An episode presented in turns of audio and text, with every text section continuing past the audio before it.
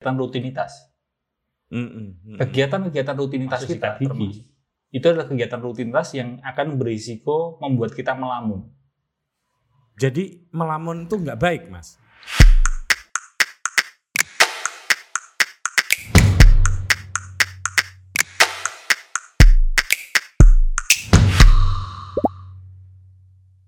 Halo teman-teman, ketemu lagi dengan saya Pudut EA Kepala Suku Mojo dan di sore yang sendu ini kalau di Jogja eh, saya berkesempatan ngobrol jarak jauh dengan salah satu praktisi kesehatan mental yang sangat dikenal di Indonesia. Dan kebetulan saya pernah ikut kelasnya.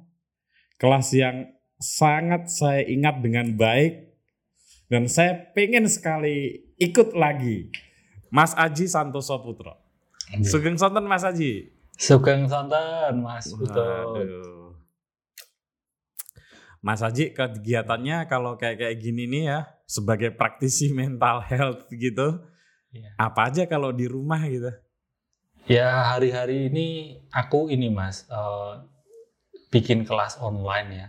Hmm. Jadi bikin sesi online sebulan sekali gitu. Terus Hmm. aku jadi pria panggilan Mas. gimana tuh Maksudnya aku diundang untuk ya sharing tentang apa yang sebatas aku tahu gitu. Ah, Tentang bagaimana mengelola emosi, hmm. bagaimana menyehatkan mental, dan berdamai dengan pikiran dan perasaan. Mas Haji, waktu saya ikut kelas jenengan dulu itu kan eh, banyak juga yang ikut itu para psikolog gitu ya. Artinya sebetulnya para psikolog itu juga menerima beban mental yang besar sekali ya dalam hidup mereka gitu. Iya, aku sendiri dulu eh, seingatku ya, aku waktu kuliah di psikologi itu em, Iya. di waktu mahasiswa ya, kan aku bukan psikolog karena untuk psikolog kan perlu lulus S1 dan S2-nya psikolog gitu. Iya iya, psikologi. Mas Haji ini psikologi UGM cum laude. S1 aja. Iya, cum laude lagi ya. Eh, itu kebetulan, Mas. Sajane Gak oke usah tok, malu-malu, eh. gak usah malu-malu mas. Mas sebentar, Aku- Saya ini- dewe soalnya kaget soalnya. Iya kan, psikologi UGM, bah, psikologi UGM itu kan di humaniora nomor satu ya, sulit Oh lah. iya tuh, Mas. Oh iya, walaupun kampus kita berhadap-hadapan ya, Filsafat ya, dan dengan, psikologi, itu ada dua yang membedakan. Kastanya berbeda, sama-sama mahasiswanya sedikit juga. Psikologi kan dulu juga 75-an orang gitu ya. Filsafat juga 75, kampusnya berhadapan-hadapan, tapi kastanya berbeda. Psikologi itu humaniora nomor satu, filsafat hampir terakhir.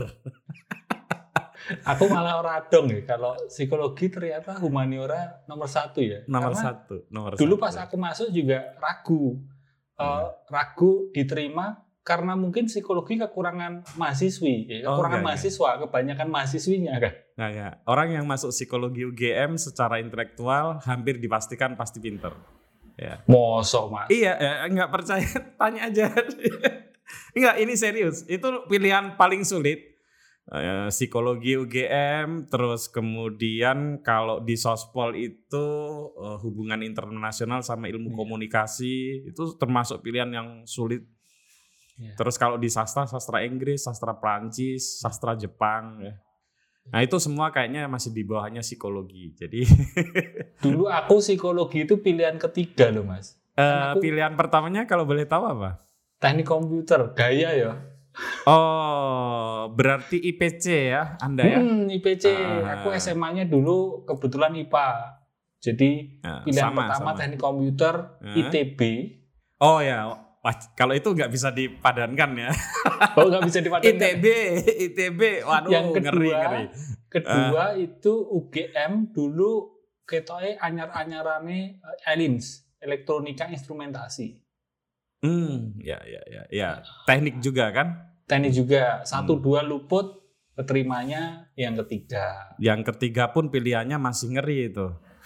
Iya dan dan itu tadi aku merasa ini kelihatannya jurusan psikologi ini kebanyakan mahasiswinya kekurangan mahasiswa sehingga ketika ada yang daftar mahasiswa diterima. Gitu. Jadi kira-kira kalau dari ilmu psikologi Mas Aji ini termasuk termasuk kategori high taker, risk taker. Piye gue mas? Pilihannya sulit semua. Jadi nggak ada Iya. nggak ada pilihan yang untuk menyelamatkan diri gitu.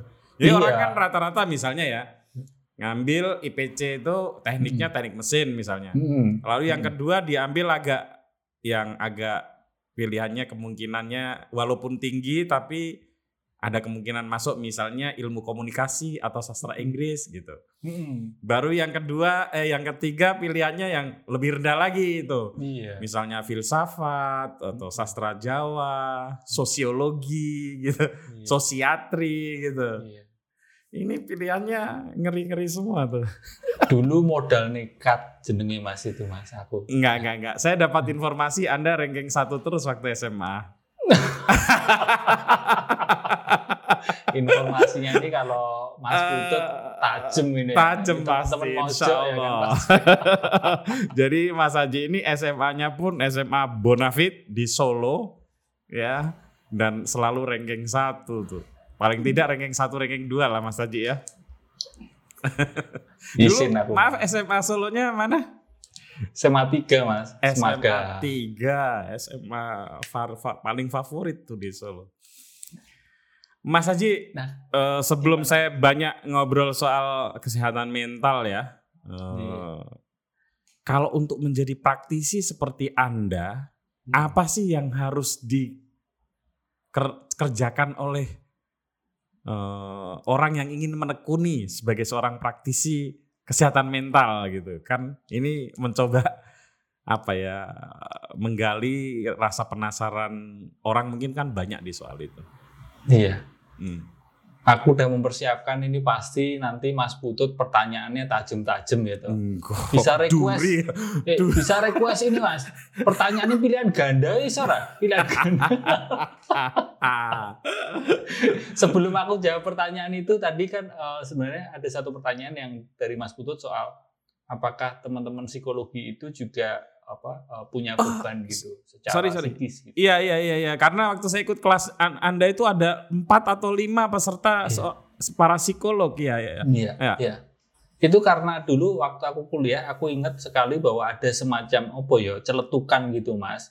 eh, di kuliah psikologi itu bahwa eh, psikologi itu untuk Anda. Hmm. Maksudnya adalah ya untuk kamu, untuk Anda, tapi Hmm. bukan untuk diriku sendiri gitu. Jadi ada kalanya teman-teman psikologi ini juga perlu orang lain untuk merawat kesehatan mentalnya gitu. Ilmu yang aku punya itu ada kalanya eh, sulit untuk diterapkan untuk diri sendiri gitu. Ilmu psikologi sebagian teman seperti itu. Hmm. Jadi bisa diberikan ke orang lain, tapi kalau diterapkan ke diri sendiri itu kita kewalahan gitu. Nggak semuanya ya, nggak Oh, semuanya, iya, tapi iya, iya, sebagian iya, iya. seperti itu. Misal contoh ada teman yang menekuni ilmu parenting gitu, Hmm. psikologi tentang merawat anak gitu, pola asuh.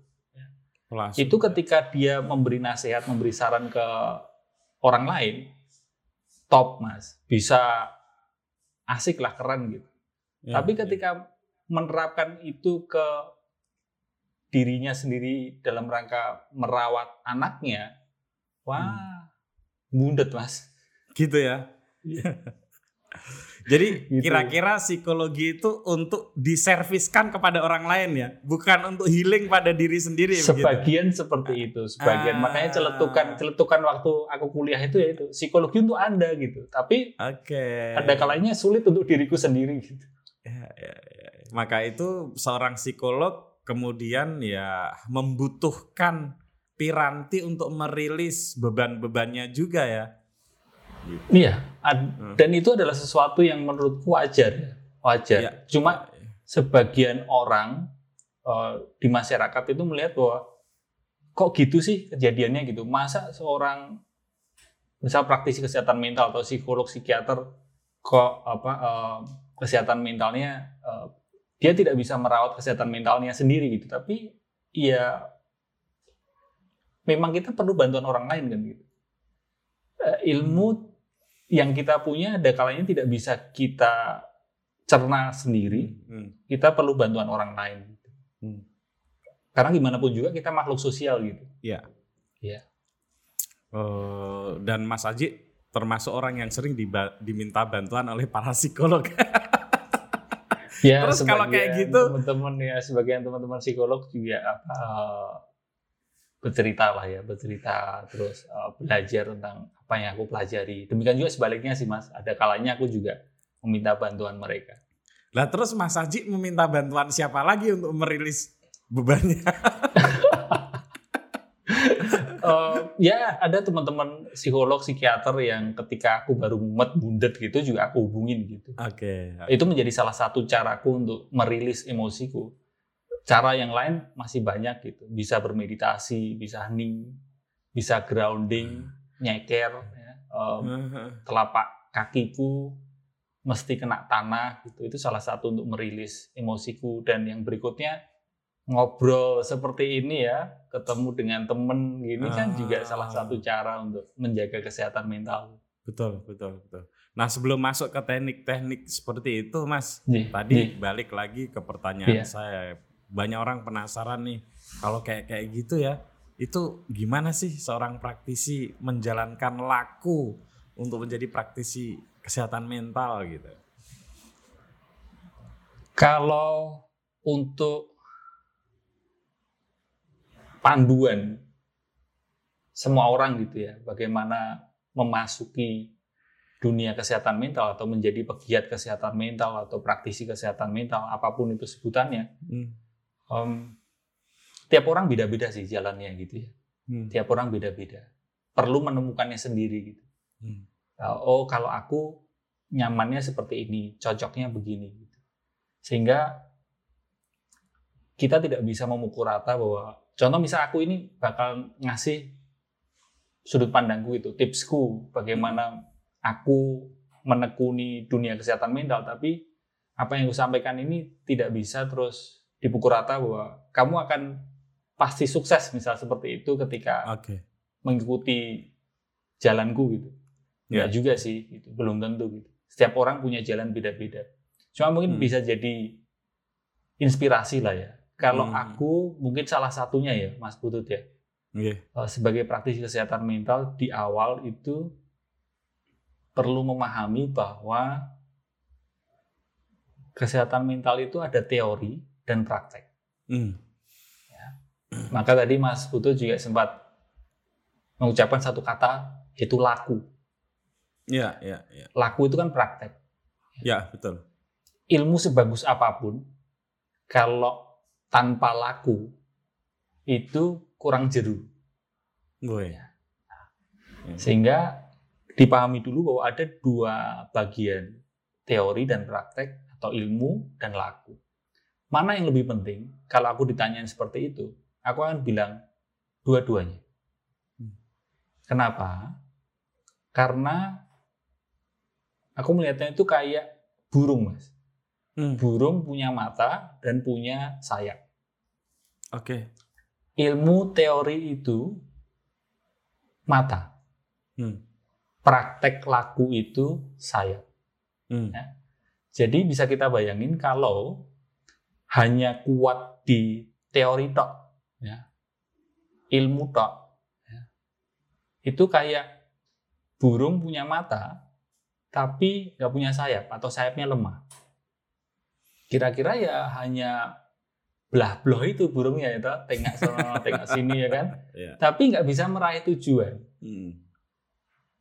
ke satu tempat yang mungkin menjadi tujuannya, nggak bisa ke sana, hanya bisa melihat. Tapi juga sama bahayanya kalau hanya praktek tok, Hmm. hanya latihan atau laku tok, tapi tidak dibekali dengan teori dan ilmu. Jadi bisa bayangin seperti burung, kuat terbangnya, ngalor ngidul, ya, tapi matanya nggak jelas, burem, burem, nabrak sana, nabrak sini, gitu. Kalau mungkin ketika aku berada di kondisi seperti itu, ya hanya kuat di praktek tapi teorinya nggak kuat, itu dikit-dikit ngajak ribut orang, Hmm. berdebat mengenai latihan, tapi ilmunya teorinya nggak jelas.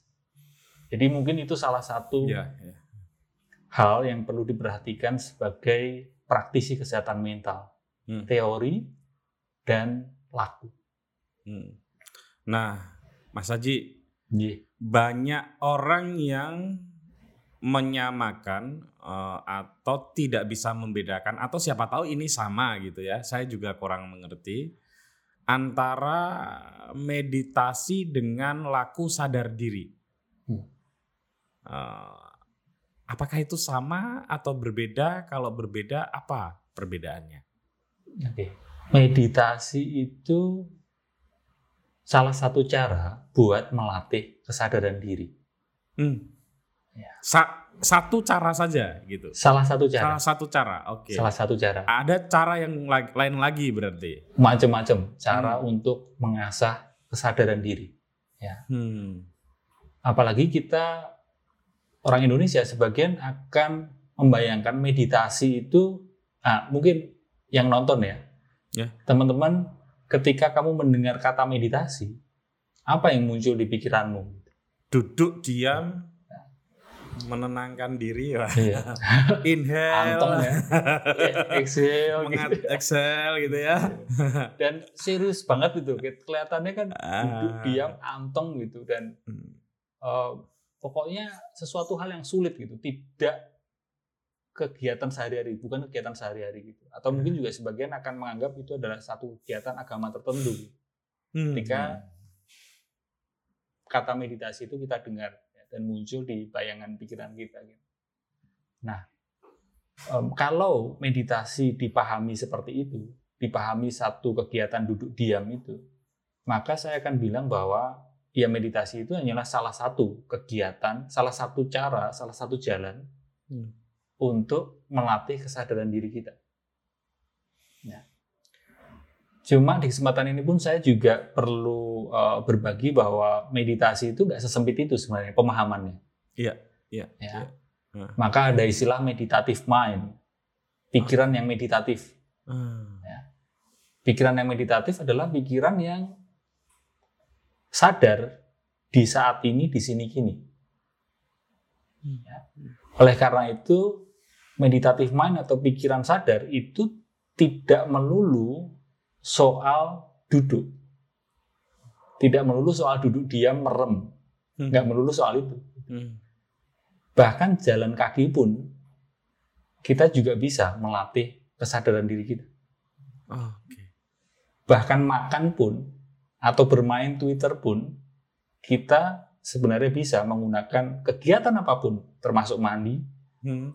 kita bisa gunakan untuk mengasah kesadaran diri kita. Itu gimana tuh mas?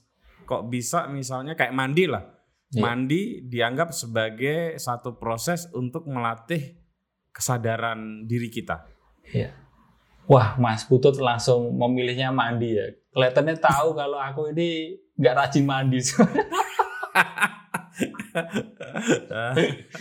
ya, ini Pak, Eh, aku ini termasuk Termasuk Bukan. jalan kaki lah, karena saya setiap pagi jalan kaki. Oh iya, Iya. aku melihat itu, melihat Iya. di Twitternya itu foto jalan kaki Mas Ya, Putut. ya, Rajin setiap pagi. Iya.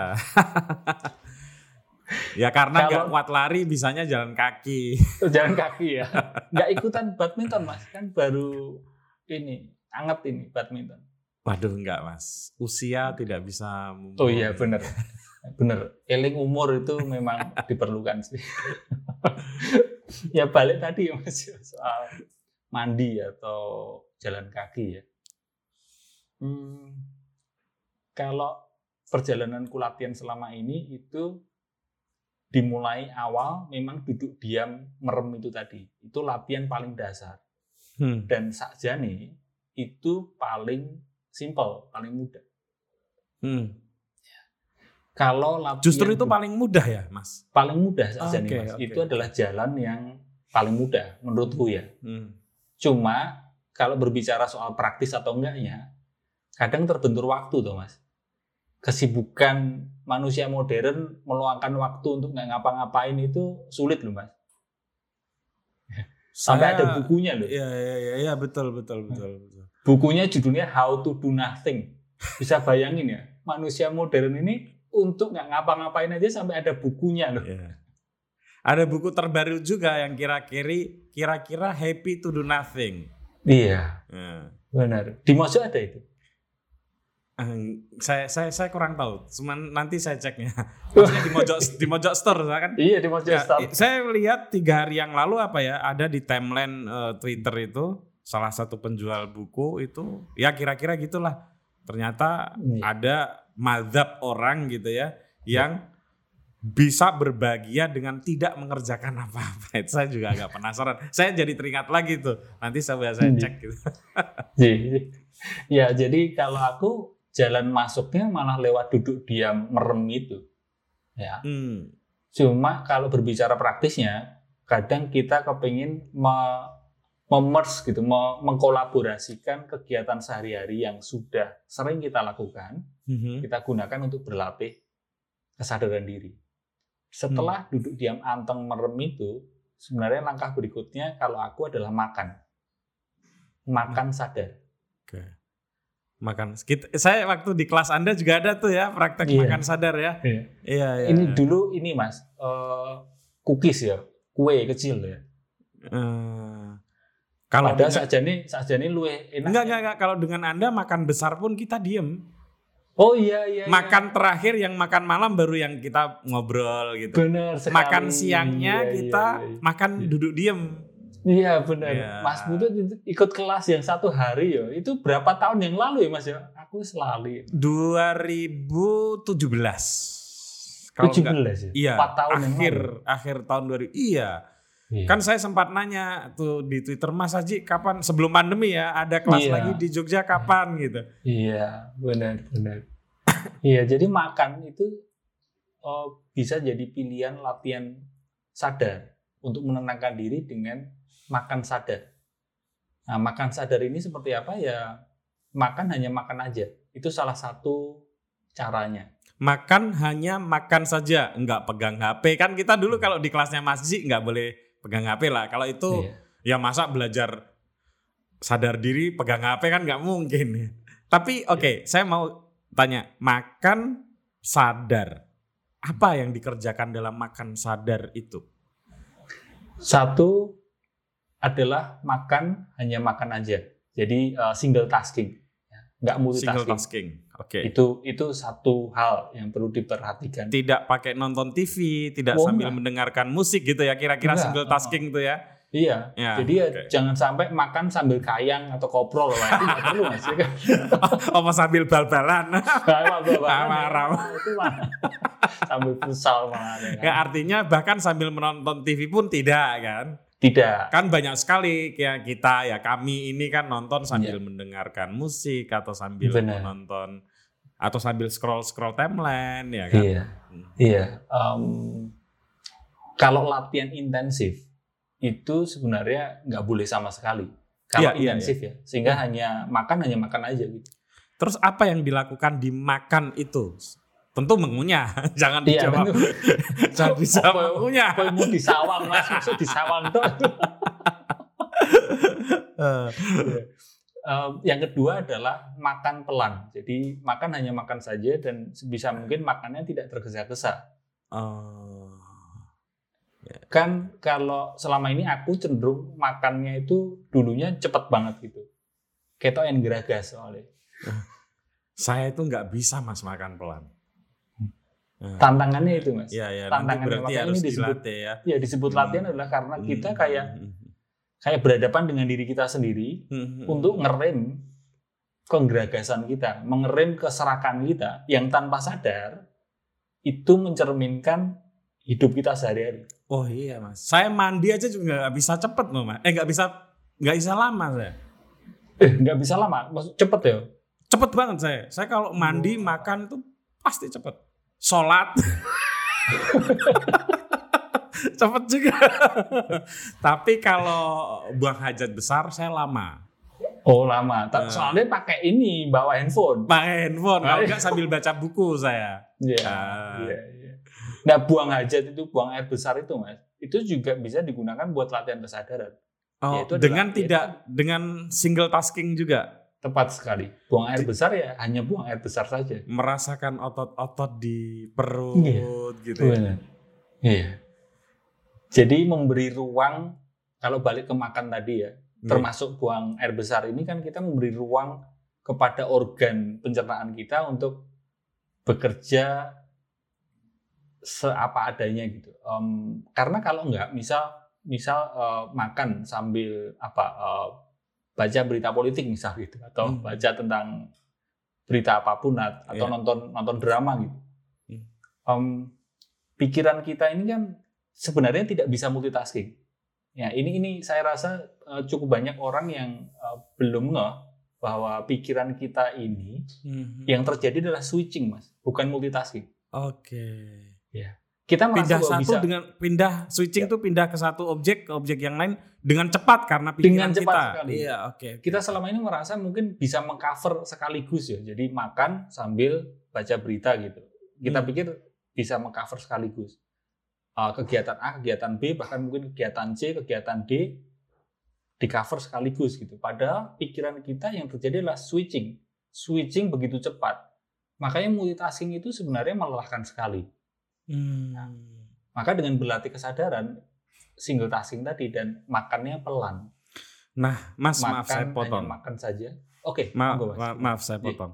Iya. Saya sebetulnya makan itu ya, memang cepet mas. Tapi saya nggak bisa loh sambil menonton TV gitu. Iya. Sambil ngobrol pun sebetulnya saya nggak bisa. Jadi ya saya fokus makan.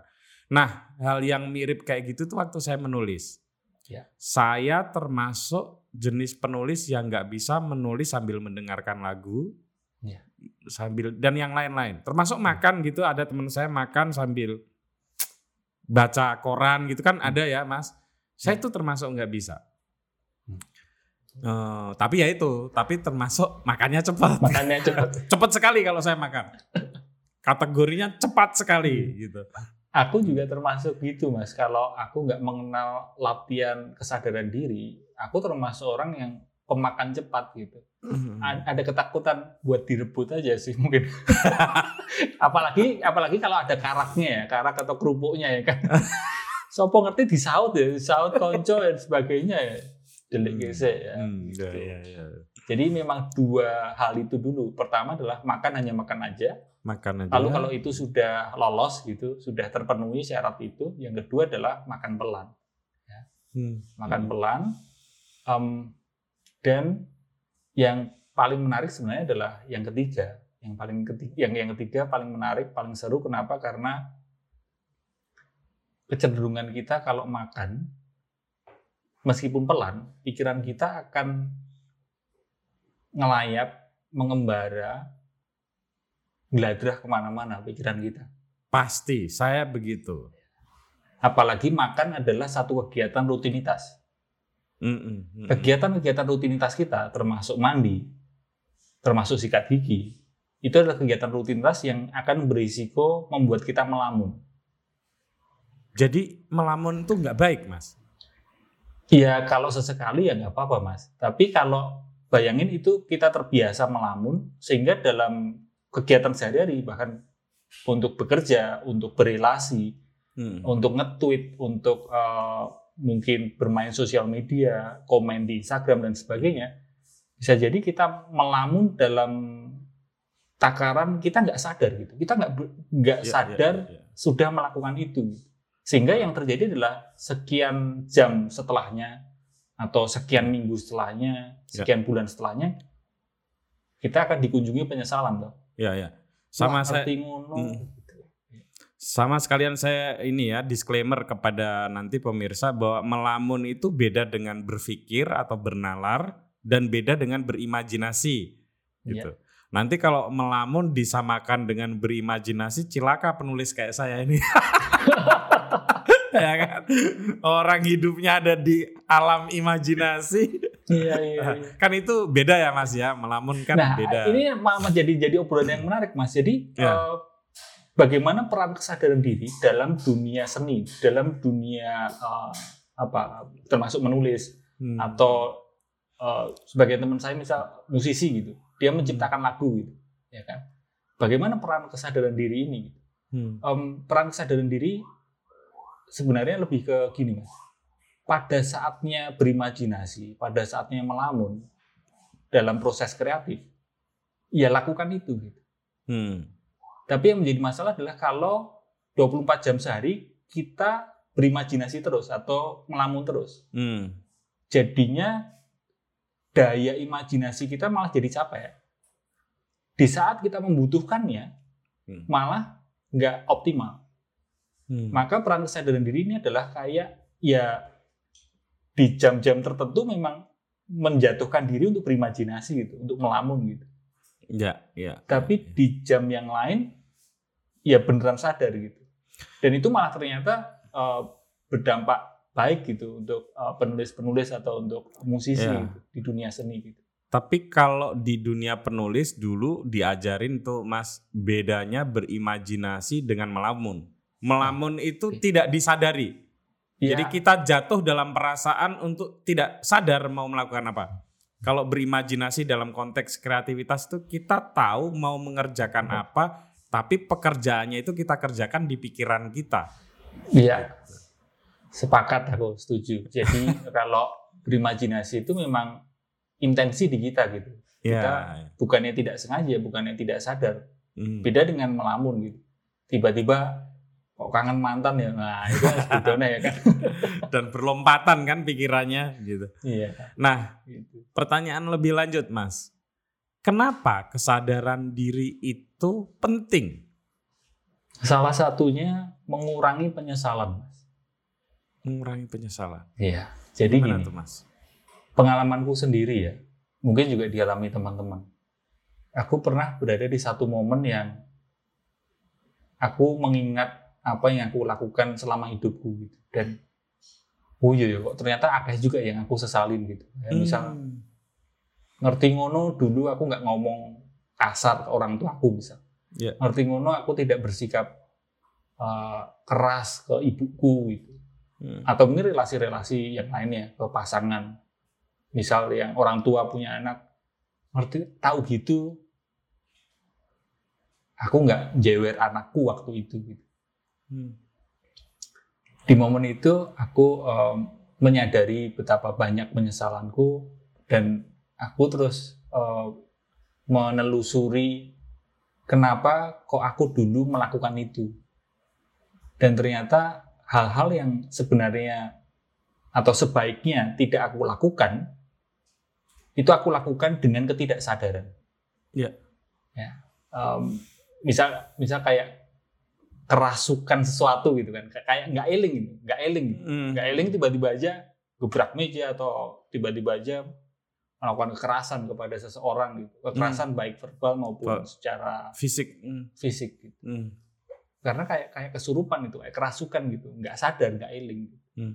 nah semenjak itu terus aku berlatih belajar untuk menambah kesadaranku sehingga di setiap saat ya semoga ada kesadaran yang lebih meskipun mungkin lebih sedikit ya dibandingkan sebelum-sebelumnya sehingga ketika di momen-momen tertentu oh ya aku sadar Ya. aku sadar aku ini begini posisiku seperti ini dan itu akan mengurangi penyesalan di kemudian hari Oke. Nah, Mas, kalau kita mengalami rasa marah atau rasa sedih, ya, atau rasa-rasa sejenis itu, apa yang seharusnya dikerjakan? Apakah dipendam atau diekspresikan atau bagaimana? Iya. Nah ini juga terkait dengan eh, syarat ketiga dari eh, makan sadar tadi mas. Syarat ketiga dari makan kan pikiran kan bermunculan itu pada waktu makan kan. Iya, berlompatan ya. Berlompatan terus eh, terus ngapain gitu? Sebaiknya gimana kita bersikap kepada pikiran itu? Hmm. Begitu pula bagaimana kita bersikap terhadap perasaan-perasaan yang muncul bergejolak. Em, ada empat reaksi langganan kita. Mhm. Sayangnya itu kurang sehat. Hmm. Yang pertama adalah cenderung melampiaskan, meluapkan, Mengekspresikan. mengekspresikan. Ya. Ya, ya. Mungkin Oke. ada teman-teman yang tipenya begitu gitu. Jadi ketika Ya, misal ya, ya. marah gitu, merasa marah langsung dar der dor ya kan, langsung Betul. lampiaskan, ekspresikan. Mm. Ketika sedih juga gitu ekspresikan. Mm, mm. Um, itu reaksi pertama. Dan itu Reaksi kedua, kategori tidak baik. Kategorinya tidak baik. hmm, aku lebih nyaman bukan mengatakan tidak baik tapi ya kurang lah, kurang sehat Kurang sehat buat diri kita. Oke. buat diri kita maupun Hmm. buat Orang lain. tentu Iya, saja. iya. Iya. Ya, ya. Meskipun eh, orang-orang seperti ini, tipe orang yang meluapkan, mengekspresikan, ini sing wis ya wis gitu. Betul. Bener Iya, ya? iya. Bener, bener mas. Bener Biasanya kalau para pemarah ya, responsif itu emosinya. Wah, marah-marah terus tapi nanti ya selesainya udah nggak ada apa-apa gitu. Iya. Ya. Iya. Jadi eh, habis marah-marah, dar dar dar dar gitu. Terus Hmm. habis itu ya, P bro, pesis gitu. Istilahnya ya wis kelihatannya Ya. nggak ada apa-apa gitu. Meskipun orang yang kena marah itu ya wis keloro-loro hati nih. Iya, iritasinya bisa lama. Iya. Iya. Itu tipe pertama, reaksi pertama Iya. yang mungkin kita berlangganan bereaksi seperti itu. Yang kedua adalah eh, kebalikannya, Mas. Eh, tekan pendam. Tekan pendam. Oke. Hmm. Jadi sedih, marah, tekan pendam, pokoknya guyu terus, smiley face, ya ekstrimnya kayak Joker jadinya. Dia iya, bersih keras, ngotot, pokoknya hidup ini harus adanya happy aja gitu. Tuh. Di sisi Itu lain kemudian diekspresikan dalam bentuk yang lebih brutal, dalam Benar. bentuk yang lebih keras sebetulnya. Iya. benar. Mm-mm. Jadinya malah salah sasaran Salah satu. karena em, ya itu ada ada ditekan dan dipendamnya. Ya. Yang ketiga adalah pengalian. pengalihan. Pengalian ini misal ketika stres kerja gitu, pengaliannya dengan ngemil, makan. Ah. Ya. Ketika misal kecewa gitu, terus pengaliannya dengan uh, online shopping. Pokoknya Wah, Wah. ini bener juga nih mas. Wah, ini banyak banget nih mas, termasuk saya gitu. iya. Saya kalau pas aku lagi iya, Mas, mau apalagi hari-hari lagi ini, mau mangkel misalnya mangkel karo bojo timbang nesu, as blonjo wae dudal-dudul. Aku yang ngono soalnya. ya daripada marah ya, menyinggung perasaannya atau nanti berkepanjangan, ah udahlah gitu. Dibikin yang asik aja lah. Iya. Tapi itu sebetulnya nggak baik ya. Iya, kurang sehat lah ya. Setiap jengkel, setiap kecewa, terus pengaliannya ke situ gitu. Em, kuatkan tekad untuk add to chat, click buy, add to chat, click buy. Eh, ya nanti lama-lama rekeningnya juga yang sakit, Mas. Bener. Itu itu Dan dan ini mas me- ada menyesalnya. Iya, Iya. Benar. Karena begitu barang tiba dibuka ya sudah ini ngapain sih kemarin aku ngopo kita tuku. orang butuh-butuh saja nih, orang butuh-butuh banget gitu ya. Betul, betul. Cuma ada ada rasa kalau aku ada rasa seneng gitu ketika mendengar paket gitu kan kan ya aku menyadari ada sisi anak kecil di diriku gitu. Jadi ketika Iya. mendapatkan paket itu betapa senangnya gitu. Ayo dapat hadiah. benar, gitu. benar. Ketika dibuka gitu roh barang itu kios aja nih aku butuh-butuh banget ya. Persis, persis, Ya. persis. itu salah satu pengalian ya. Hmm. Nah itu makan, entah itu eh, shopping atau bersosial media itu juga bisa jadi pelarian kan. Ini masih yang Karena- ketiga nih ya. Iya, Mengalihkan yang ya. ketiga. Iya, Eh, oke. Yaitu pengalian kan. Iya, iya, Pengalian. pengalihan. Jadi eh, mengekspresikan, Maaf Mas, pendam. Ya. kalau mengalihkannya dengan menonton bioskop waktu sebelum pandemi nih ya. Iya. Mau angkel karo teman kerja atau dengan istri atau dengan suami, as nonton film wae lah nih bioskop. Itu termasuk pengalihan nggak? Ya perlu kita sadari bahwa itu adalah pengalian. Oke. Pengalian dari perasaan sedih, kecewa yang mestinya perlu kita temui sebenarnya, perlu kita urai gitu istilahnya. Ya. Aku juga sekarang ini salah satu pengalianku, pelarianku dengan rasa bosan, dengan rasa mungkin kesepian atau jengah dengan kondisi sekarang ini adalah ya nonton itu kan, eh, streaming kan, film gitu. Oh, itu pengalihan juga. Iya, aku sadari bahwa itu adalah pengalian. Oke. Itu yang ketiga, itu pengalian. Nah, yang ke yang ketiga ini bentuknya macam-macam Mas pengaliannya ya. bisa larinya ke alkohol, bisa larinya ke kecanduan macam-macam itu. Termasuk Itu- ke olahraga, Mas. Iya, Iya, iya. iya. Iya. Em, ada yang olahraganya terus kebablasan karena sebenarnya olahraga dijadikan pengalian atau pelarian dari eh, rasa yang nggak nyaman itu. Oke, terus Nah, yang keempat itu kalau aku menyebutnya adalah utak-atik pikiran kita sendiri. apa tuh? Lebih Jadi lebih gini, jelasnya. Misal gini, misal mengalami kegagalan gitu.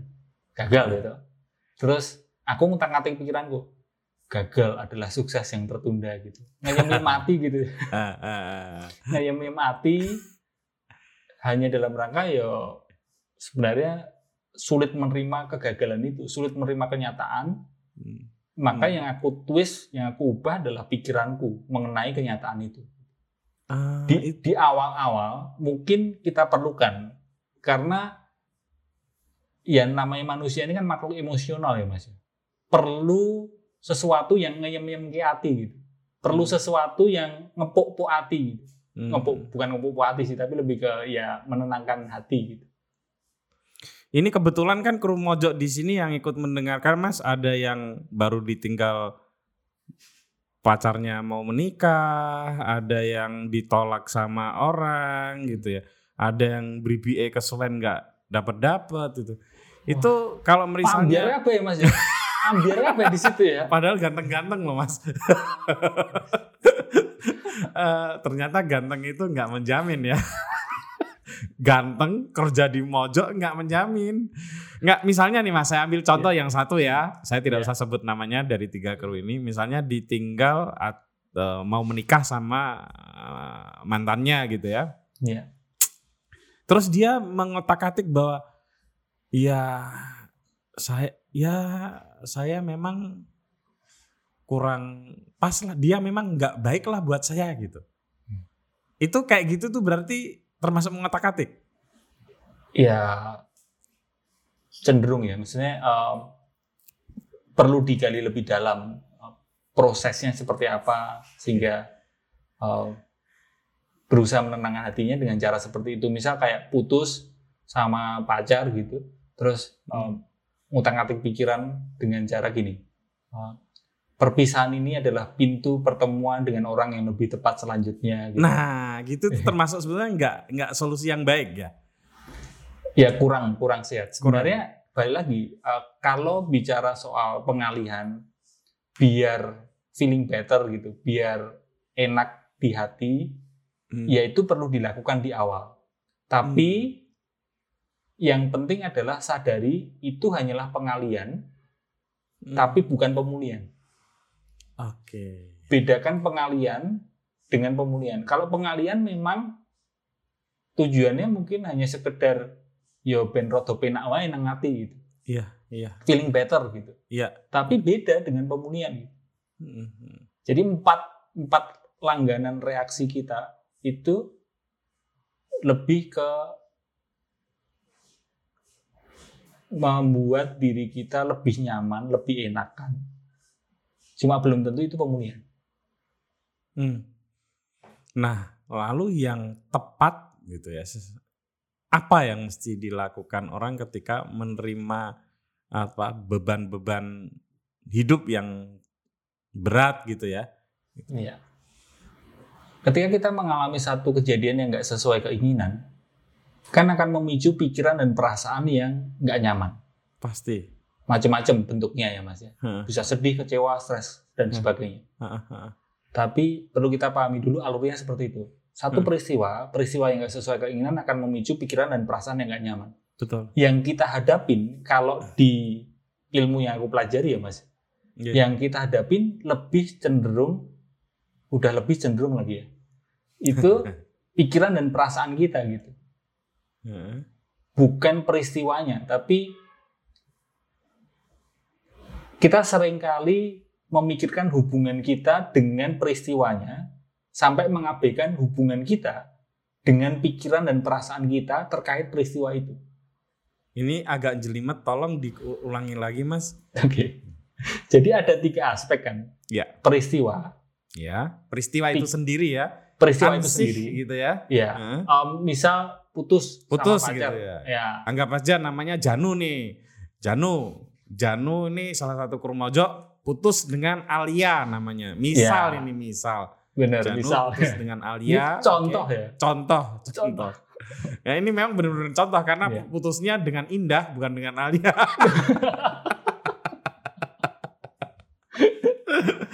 ya, contohnya Janu putus dengan Alia. Putusnya itu sendiri sebuah Putusnya itu peristiwa. adalah sebuah peristiwa. Oke. Oke. Hmm. Putusnya itu akan memicu pikiran dan perasaannya si Janu kan. Pasti Janu akan Iya. akan ya akan punya reaksi atau merasakan sesuatu di dirinya atas peristiwa putus itu. Oke. Oke. Pikiran dan perasaan itu kan macam-macam. Ya, kecewa dan marah katakanlah Kecewa, begitu ya. marah, sedih, cemburu Iya. dan sebagainya macam-macam lah ya. Oh iya itu membakar seluruh kedirian Janu itu.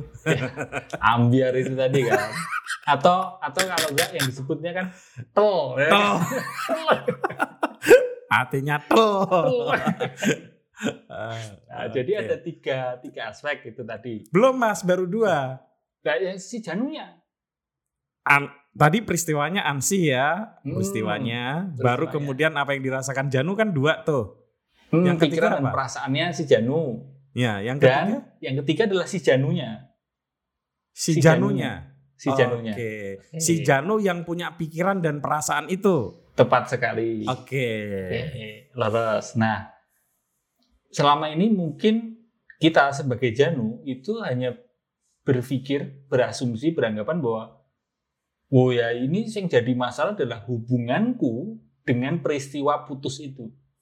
Hmm. Ya. Hubungan Janu dengan peristiwa putus itu. Oke. Oke.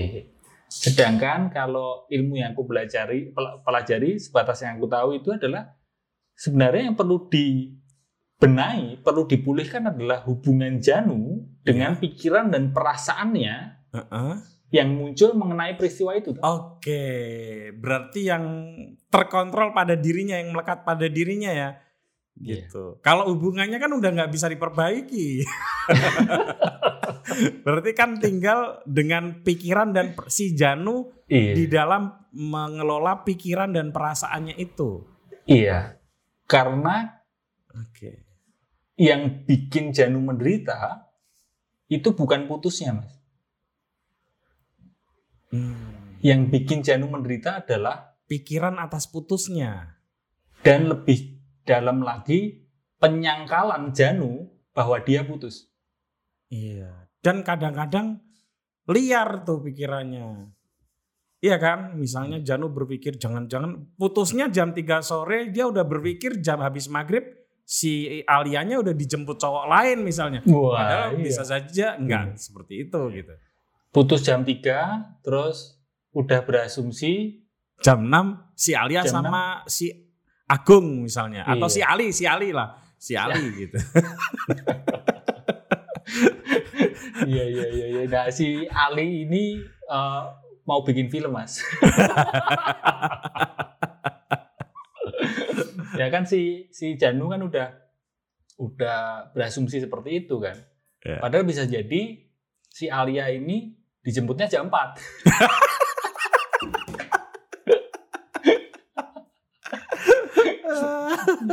nah, eh, kan sebenarnya si Janu ini berhadapan dengan asumsi-asumsi dia sendiri tuh mas. Asumsinya kan liar, macem-macem pikirannya kan. Betul. Nah itulah yang bikin nggak tenang, bikin em, ya bisa dikatakan menderita, nggak happy, nggak nggak nggak bahagia karena em, bukan putusnya yang bikin dia menderita, yang bikin menderita adalah menolak kenyataan bahwa dia putus. Sebenarnya Hmm. putusnya sendiri kalau diterima seapa adanya, putus itu ya bagian dari hidup ini gitu. Hmm. Tapi karena pikiran kita, perasaan kita, ekspektasi kita yang menolak peristiwa putus itu sehingga terjadilah pergulatan batin dan bisa dikatakan menderita itu tadi. Iya, iya, iya. Maka balik tadi tiga aspek tadi, Mas. Kan ada peristiwa, ada pikiran dan perasaan, dan ada diri kita atau diwakilkan oleh si Janu. Hmm. Kalau saya lebih berbicara atau belajar soal hubungan diri kita dengan pikiran dan perasaan, ya, bukan dengan peristiwa. Oke. Pikiran dan perasaan sebenarnya seder- sederhananya bisa dikategorikan menjadi dua. Hmm. Bisa disebut dengan positif dan negatif kan? Ya. Atau nggak nyaman dan nyaman. Oke. Bentuknya macam-macam.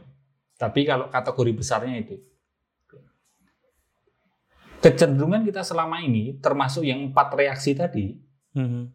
empat reaksi langganan tadi, itu kalau disederhanakan lagi, sebenarnya kita sering kali agresif kepada pikiran dan perasaan kita.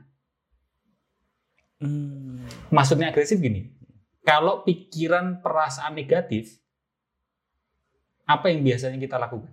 Destruktif, destruktif ya. Ya, kita biasanya akan mengusir, berusaha mengusir pikiran dan perasaan negatif itu. Betul. Betul kan? Dan caranya Dan- biasanya instan. Iya. Ya. Dan macam-macam cara kita untuk mengusir pikiran dan perasaan negatif itu. Dan Termasuk sering kali tidak berhasil. Hanya Mm, sementara gitu. Tepat sekali. Mungkin beberapa waktu ada rasa plong, enakan. Tapi itu kayak disimpan di gudang batin kita gitu. Gudang penyimpanan mungkin di dalam batin kita dan itu akan meletup di kemudian hari. Hmm. di peristiwa-peristiwa yang mungkin sepele gitu. Nah, selain pikiran dan perasaan negatif yang kita usir, ketika pikiran dan perasaan positif yang nyaman buat diri kita, kita juga bersikap agresif terhadap Hmm. pikiran dan perasaan itu. Agresifnya gimana? Contoh, misal perasaan gembira atau seneng gitu. Kita berusaha menjeratnya pokoknya perasaan iki ojo nganti lunga. Oke. Oke. Aha. Dua sikap itu, usir dan jerat, itu reaksi agresif kita kepada pikiran dan perasaan. Maka yang disarankan untuk pulih, bukan pengalian ya, tapi untuk pemulihan yang disarankan kalau pendekatan yang aku pelajari yaitu dengan bersikap welas asih kepada pikiran dan perasaan kita. Ter- jadi diri kita terhadap pikiran dan perasaan kita sendiri. Iya. Oke. Dan em, hal seperti ini cukup banyak orang yang selama ini tidak memperhatikan. Pertanyaannya begini, Mas. Ken- Ya. Kenapa pikiran dan perasaan kita harus kita welas asihi? Karena dengan kita welas asih pikiran dan perasaan kita, maka pikiran dan perasaan kita akan kembali ke sifat alaminya. Di mana sifat alami pikiran dan perasaan itu muncul lalu lenyap. Oh. Ya, ya, ya. Ya. Apa pun itu, entah itu sedih maupun gembira, entah itu kecewa maupun senang. Kayak anak kecil dong, Mas. Gimana? Kayak anak kecil berarti. Anak Iya. kecil kan bisa tuh sedih lima detik kemudian tiba-tiba bisa seneng lagi gitu. Kayak anak ya anak saya kan begitu tuh. Iya, benar.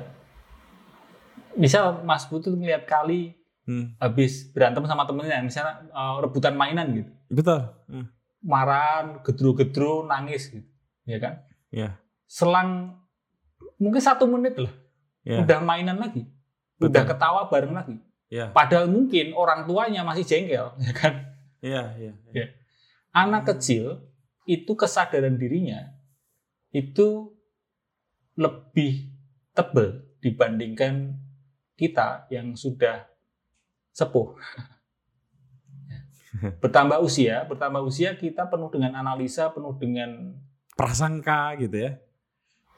gimana Mas Putu? Prasangka. Iya, prasangka, terus eh, kita berasumsi, anggapan, Rasa Oh. was-was. was-was, ya. Hmm. terus eh, apa eh, bikin hipotesa, terus Betul. latar belakangnya seperti apa, landasan teorinya seperti apa. Jadi kita ini mungkin setiap saat malah kayak bikin skripsi, mas. bisa bayangin skripsi Eh. mungkin berapa semester ya satu dua semester aja capeknya minta ampun tapi tanpa sadar setiap saat kita mengalami satu momen momen per momen kita itu layaknya bikin skripsi. Landasan teorinya piye yo? Latar belakangnya piye yo? Daftar pustakanya apa ya? Gitu terus. Wah yo capek kesel. Ya. makanya terus jadi efeknya sampai ke tidur nggak nyenyak dan sebagainya. Nah, sehingga apa yang harus dilakukan oleh seorang Janu ketika eh, menderita seperti itu, Mas? Apa pun pikiran dan perasaan yang muncul yang dialami Janu, Janu perlu berlatih untuk welas asih terhadap pikiran dan perasaan itu. Caranya? Caranya salah satunya adalah dengan duduk diam, meluangkan waktu untuk mengunjungi diri sendiri. Wah, ini rada angel nih. Gimana, Mas? Wah, Duduk angel ya. diam mengunjungi diri sendiri. Oke. Wah, iya. Jadi mungkin kita kan cenderung perhatian kita itu ke arah keluar loh mas, Oke. memperhatikan hal-hal yang di luar Ya. diri kita. Nah sesekali luangkan waktu untuk ya mengundurkan diri dari keramaian perhatian di luar, lalu kayak kayak mengarahkan perhatian ke ke dalam, menengok ke dalam diri sendiri. Hmm. Jadi mulai perhatikan misal pikiran yang datang. Mulai perhatikan apa perasaan yang muncul. Dia, misalnya saya jadi Janu nih, Mas ya. Siap. Pikiran yang datang. Alia lagi ngapain ya? Oh, lagi sama Ali nih. Makan sate. Ya. Saya sakit hati dong. Oke. Nah, Iya. misalnya begitu. Begitu. Apa ya. yang saya kerjakan dengan perasaan saya itu? Hanya sadari saja. Sadari. Pi- Pikiran dan perasaan yang muncul, yang datang, itu hanya sadari saja, hanya amati saja, layaknya nonton film. Kita di posisi penontonnya, Ah. bukan jadi pemain di ingatan itu, bukan jadi pemain di memori itu kan. Kita hanya mengamati saja. Nah, kesadaran inilah yang perlu diasah bahwa Hmm. memori itu hanyalah memori. Kita hanya menyadari memori itu. Hmm. Kita terpisah dengan memori kita kan. Kita berjarak dengan memori kita. Hmm. Ketika sadar bahwa memori adalah memori, maka di saat ini, di sini kini, sebenarnya kita tidak terseret hanyut lagi dengan memori itu. Lawang memori itu sudah di masa lalu. Hmm. Apalagi ditambah dengan pengetahuan bahwa memori kita, ingatan kita, itu cenderung luputnya, cenderung banyak distorsinya ingatan kita. Jadi kita tidak perlu terlalu percaya dengan ingatan kita sendiri. Iya, iya, iya. Eh, ada satu uh, kutipan atau esai dulu ya yang saya baca ya. Kalau nggak salah Bu Leila Hudori apa yang di Kompas itu. Eh, misalnya kalau di dalam bekerja kita merasa bersalah atas apa yang kita ucapkan pada orang lain gitu ya. Cara terbaik untuk mengingatnya adalah eh, untuk merilisnya begitu ya Iya. orangnya saja sudah nggak ingat, ngapain kamu ingat-ingat gitu? Misalnya begitu, mirip-mirip kayak gitu Iya. ya mas? ya? Ya, pikiran kita itu memang em, mengingat memori-memori yang nggak mengenakan. Lebih lebih suka ingat memori-memori yang yang pahit daripada memori-memori yang manis. Iya. Kenapa? Karena pikiran kita memang didesain untuk survive, untuk un- sebagai bagian dari insting survival kita, tuh, Mas. Oke, oke. oke. Ya, misal aku keluar dari pagar rumahku ya, suatu hari, Hmm. lalu aku jalan, em, jalan kaki, terus nginjak tai kucing, misal. Hmm. ya. Lalu di beberapa hari setelahnya, di hari yang lain gitu, em, aku jalan kaki dan di situ menemukan uang misalnya. Hmm. Yang satu pengalaman pahit, injek tai, yang satunya dapat uang, pengalaman manis. Hmm. Pikiranku akan lebih cenderung mengingat atau mendatangkan misal seminggu setelahnya pikiranku akan memunculkan memori-memori terkait dengan yang injek tai. Hmm. Kenapa itu ya itu lebih penting untuk diingat buat pikiran loh. Ya, Karena ya, itu ya. akan menyelamatkan diri kita. Jadi lebih baik Janu mengingat pernah merasakan kebahagiaan apa dengan Alia dibanding rasa putusnya gitu. Ya, itu bisa jadi salah satu tips. Cuma kalau di latihan kesadaran malah itu pun juga tidak disarankan. Tidak disarankan. Kenapa? Karena latihan kesadaran kita tidak terus menambah ingatan, eh, tidak harus terus eh, mengingat-ingat kejadian positif yang nyenengin gitu kan, Mm. untuk menyeimbangkan dengan kejadian eh, memori pahitnya gitu. Hmm. Enggak, kalau di latihan kesadaran ya, ya hanya disadari saja. Apa pun pikiran yang muncul, perasaan yang muncul hanya disadari saja. Tidak perlu mengusirnya, tidak perlu menjeratnya. Bersikap ramah terhadap pikiran dan perasaan itu. Pola Ah. asih itu tadi. Tapi tidak terbawa sampai emosi. Hmm, Ketika muncul emosi sekalipun, em, kan eh, susah ya kita untuk tidak terbawa emosi ya. Betul. Kita bayangin bayangin Alia sama Ali kan pasti cemburu dong si Janu. Wah iya, Nah, dan kita cenderung makhluk emosional mas Eh, kita lebih sering muncul rasa daripada muncul bayangan di pikiran kita Oke. Em, sehingga ketika masih terbawa emosi perasaan masih muncul baper itu tadi ya disadari saja perasaan itu perasaan sedih muncul ya akui oh aku sedih oh aku sih jengkel Hmm. sadari saja perasaan itu sehingga berjarak dengan pikiran dan perasaan kita Hmm. dengan berjarak dengan kita berwelas asih kepada pikiran dan perasaan, maka pikiran dan perasaan akan kembali ke sifat alaminya. Itu tadi, dia akan mengalir. Aku bayangin kayak ombak, Mas. Kesedihan, kejengkelan, atau mungkin memori-memori yang pahit itu, kayak ombak. Di awal memang ketoknya tipis-tipis gitu. Tapi lama-lama akan menguat, menguat, menguat sampai di titik puncaknya dia. Ya, ya. Dan ketika sudah di titik puncaknya, dia akan turun. Oke. Dan kita hanya menjadi pengamatnya itu. Pengamat dari bawah, terus naik, sampai puncak, sampai turun lagi. Rilis. Nah, Mas Haji, Ya. eh, ini sesi terakhir ya. Ini kan di saat pandemi ada banyak sekali kesedihan, baik kesedihan karena kehilangan keluarga, kehilangan hmm, pekerjaan, terus bisnis amburadul gitu lah.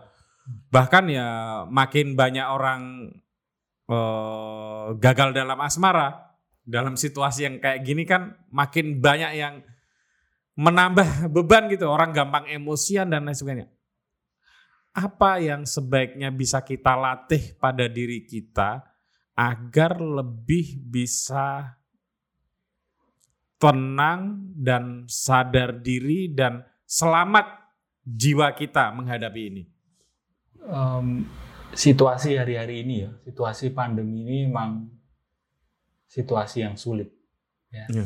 Bahkan aku sendiri pun juga mengakui ini situasi yang sulit, tidak mudah, dan aku sebenarnya benar-benar tidak tahu gitu, tidak tahu pandemi ini sajane piye gitu. betul Ya. Em, bakal seperti apa juga aku nggak nggak tahu gitu. Karena maaf mas, eh, banyak orang yang nggak sadar, termasuk saya nggak mau menyalahkan pemerintah ya, Iya. tapi ini ad- bakal ada gelombang depresi besar-besaran Iya. gitu, Iya. karena efek pandemi yang tidak disadari oleh banyak orang. Iya. Ya syukur kita di dalam sharing ini bisa berguna lah bagi teman-teman gitu ya. Ya. Iya.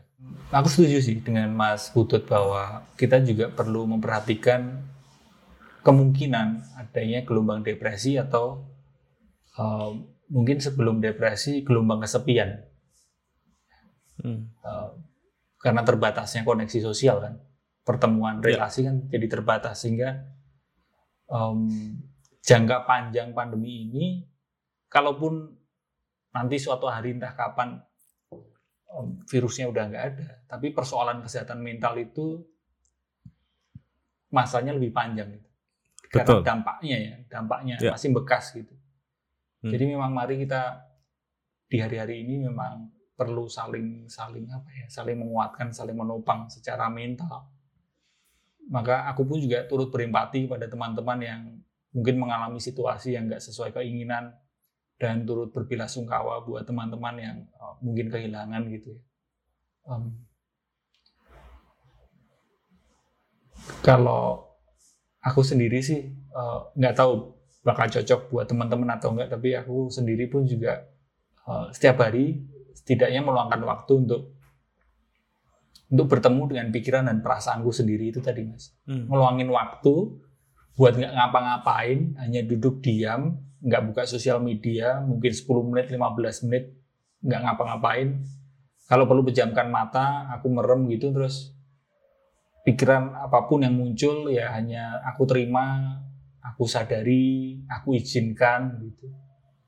Em, supaya ganjilan pikiran itu yang berkunjung ke aku pikiran itu bisa ngalir gitu.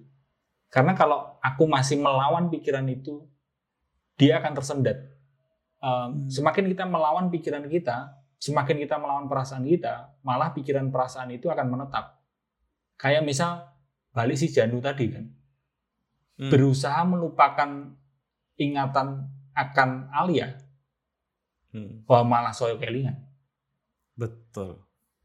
ya sehingga luangin waktu untuk ya ketika pikiran muncul ingatan itu atau mungkin di hari-hari ini kan bukan hanya memori ya